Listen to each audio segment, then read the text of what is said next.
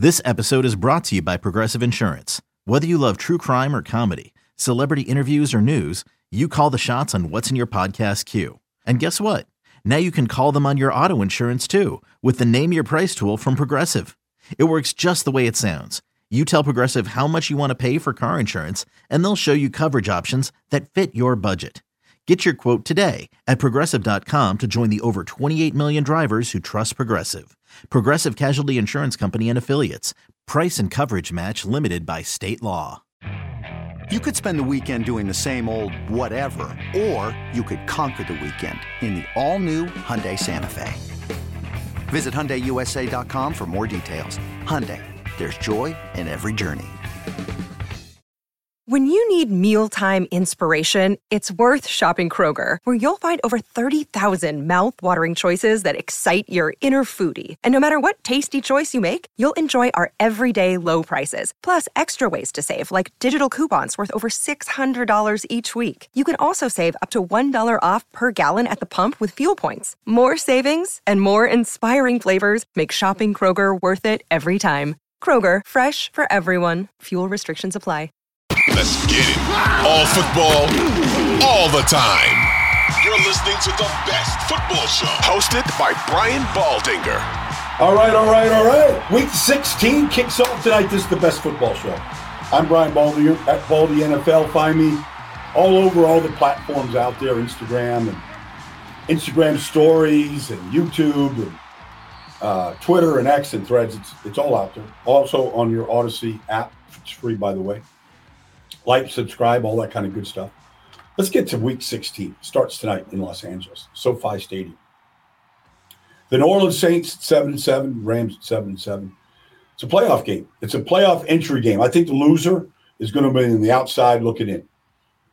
Not to say that there still isn't permutations for somebody who's 7 and 8 with two to go. I mean, it's still possible. But I feel like this is a big part of the playoff push for both teams. And when I watch the Rams, they're just first of all they're fun to watch because Matt Stafford's playing at a high level. They throw the ball really well. Heck, you know, two weeks ago they lost to Baltimore, went into overtime. They put up 31 points on the best defensive football, and the timing routes. Just watch Matt Stafford throw to Puka Nacua, to watch him throw to Cooper Kupp, to Marcus Robinson. He is a spot thrower. I mean, it it shows up over and over again where the ball is released, the receiver hasn't even decided what break he's going to make. It's a choice route. Does he go to the corner? Does he go to the post? Does he stop and curl? Yet they have that kind of figured out. It's really good. It, and you know this, uh, the rookie class from the Rams. It's it's really a remarkable class. Allen, the tight end, Byron Young, uh, you know the defensive outside linebacker. Um, you go through Kobie Turner. You just go through the list of guys. Uh, Steve Avila at left guard. I mean, all the rookies are out there. But the best young player on the team is the running back. I mean, outside of Pook and what he's doing, is Kyren Williams. Like this fifth round pick at a Notre Dame. It's the reason why sometimes this position is overvalued and underpaid because you keep finding guys like Kyren Williams, who's a terrific player. Um, he really is. I mean, the Rams, I think they're I don't know, five and one, six and one when he gets 15 rushes or more. He did last week.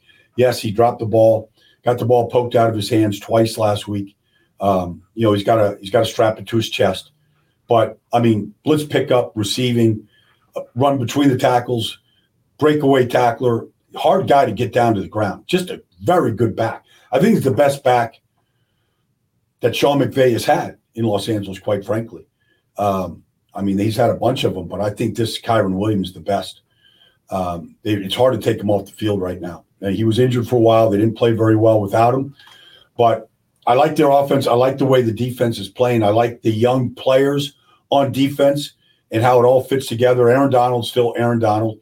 The sack numbers aren't what they sometimes are, but he's just he still can't cut him off on the backside in the run game. Um, he still is getting to the quarterback and then all these young guys are are sort of just showing up around him. Uh, it is a, uh, in fact, when you look at their rookie class, I mean, if you just go through them right now, and all the different players that they have, Like here it is. All right. Steve starts at left guard. Guys started every game for him. Byron Young, outside edge rusher, tied with Aaron Donald for the for their team lead in sacks. Kobie Turner starting inside at defensive tackle. Uh, you look at Nick Hampton. It's kind of a, a in the box type safety edge rusher right now. Uh, batted the ball down last week, the line of scrimmage on fourth down. You look at uh, Puka, obviously, has been maybe the rookie of the year, offensive rookie of the year. Just go through them. Like it's uh, it's really remarkable uh, how they have drafted and how they contribute, how they get on the field. Now, look, the Saints, their offense got got it together. Um, they're going to get Olave back uh, tonight. I think should help make a difference in the passing game. But uh, I think that right now, uh, Derek Carr is coming off one of his best games and a couple games in a row where they they they look pretty good offensively, defensively. Now, I mean, they they just ripped the Giants apart last week. I mean, the whole you know Tommy DeVito thing got crushed because they just kept running the same line stunts for sacks over and over and over against the Giants' offensive line. They they it didn't seem like they they knew what was coming, but they ran their twist stunts to get home and they played great. They they shut down Saquon completely. What do you get? A yard yard per you know run last week. They shut the running game down. They shut DeVito down. I mean they they they they they have the second lowest quarterback completion percentage in the league right now, next to what Baltimore is doing. Um, you look at them and their teams are completing 57% of their passes against. They play sticky man coverage, Alontae Taylor, you know, uh, Paulson Adebo. Like they, they play sticky man coverage behind a really good front, and the linebackers are really active. It should be a great game tonight to kick it off. But let's get to let's get to Miami, Dallas and Miami, because look, Dallas is three and four on the road. They haven't played well on the road. They lost in Arizona. They lost in Philly. They lost badly last week in Buffalo and they're undefeated at home. So they go on the road. All right, that's those stats will be out there. Everybody will talk about them, and that you can't run from it. Is what it is. But why? Why is it like that? So you look at them, you go, well, last week they couldn't stop the outside zone, the counter uh, counter traps that the Buffalo Bills were running with Dion Dawkins pulling or Spencer Brown pulling. They couldn't stop it. James Cook had the best day he's had in the NFL. You go, okay, was that just one game? Well, they're having a hard time stopping the outside zone. And, and part of the problem is when they lost Leighton Vander Esch against the 49ers, I think that was week five. When they lost Leighton Vander Esch, they went to a dime defense. That means they're basically playing Markquese Bell, who's a safety, and Damone Clark, an undersized inside linebacker. And Buffalo just they blocked those guys up, and they blocked the edges, and they had their way with them. And if you look at Dallas this year, it's been a weakness. Now it gets covered up because the offense has been so good, especially at home. And if you're scoring 35 or 40 points, teams aren't going to stay with the run. So it doesn't show up, but in but it does show up in competitive games or when they're playing from behind. And so, oh, here comes the Miami Dolphins. And what do they do best, better than any team in the league? They run the ball better than any team in the league. And now they've taken some hits. They lost Connor Williams, the center. They've had a lot of guys in and out of the lineup, but you know, Terron Armstead came back last week. He makes a difference. But when you watch Raheem Mostert and De'Von Achane, Achane, I mean, those guys are elite runners with elite speed, and they block the edges really good in all their outside zones. And if this game stays close, Miami plays with the lead, Mike McDaniel is going to look exactly what the Arizona Cardinals did when they ran for 220 yards against the Cowboys, what the 49ers did when they ran for 170, um, what the Buffalo Bills did last week. Like he's seen it and he knows it, and he knows it's a weakness. And what Dallas has to decide, and one of the things to watch in this game, Dan Quinn, who's you know a big time defensive coordinator and you know is owed a lot of success that Dallas has had is do you stay with that dime defense of Markquese Bell and Damone Clark, or do you take do you take Micah and play him at off the ball inside linebacker, and then put him on the edge and pass rush situations? They've been reluctant to do that. They like Micah on the edge, right side, left side. Let him just keep coming and change the game with his speed and athletic ability. Be interesting to see what Dallas decides to do against Miami in the way that they run the ball. So that's that. And it, it's just a component of the game. I don't know if Xavier Howard is playing. In this game, he did play last week. Didn't play particularly well the week before against Tennessee. I mean, he, was in good coverage. He just had passes completed against him uh, for, for a lot of the night, big plays. But last week, without Xavier Howard, they put Jalen Ramsey on Garrett Wilson, and they traveled Jalen Ramsey. Now, I, I, have a relationship with Jalen. I like him. Gotten to know him a little bit. Talked to him uh, quite a bit about the X's and O's of the game. He follows me on Baldy NFL. Uh, last week, they shadowed Jalen Ramsey, and the Jets were just awful. So it did, he didn't have to do a lot of work, but he was on Garrett Wilson almost the whole game. If Xavier Howard doesn't play, isn't healthy, whatever, will they put Jalen on CeeDee Lamb? Uh, Jalen will Jalen will love the the the competitive edge that. He would love to do that. He likes to do that. He has done that um, when he was with the Rams against DeAndre Hopkins and some of you know DK Metcalf. He has done that. But if Xavier Howard comes back, he's healthy. They'll play left corner, right corner, and Jalen will be on one side of the field. And Dallas moves CeeDee all over the place. So it'll be something to watch for in that game. And then let's get to the crown jewel of the entire season uh, when Baltimore travels to San Francisco. So Baltimore, who's the number one defensive football, but not number one against the run. They're just overall fewest points surrendered.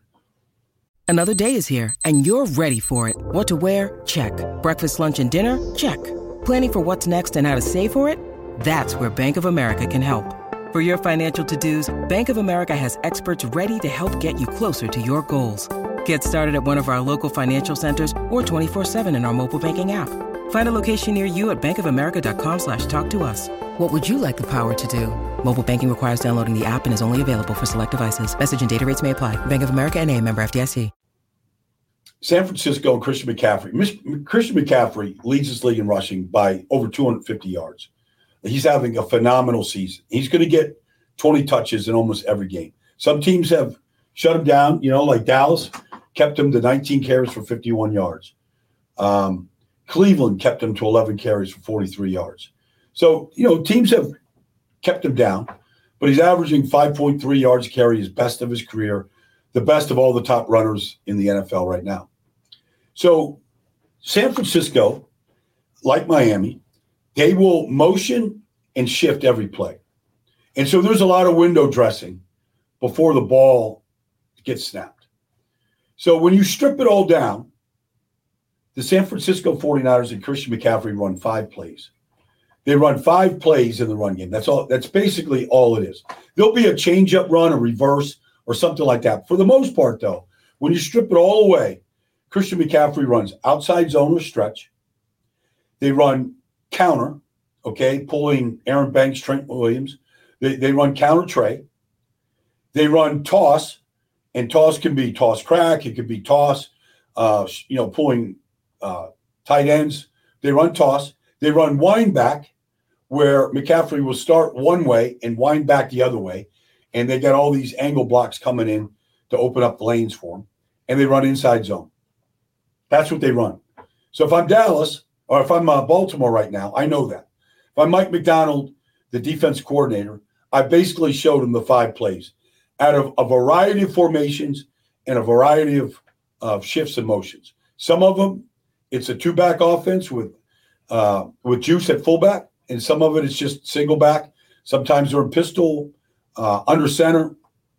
They run five plays. So I'm Baltimore.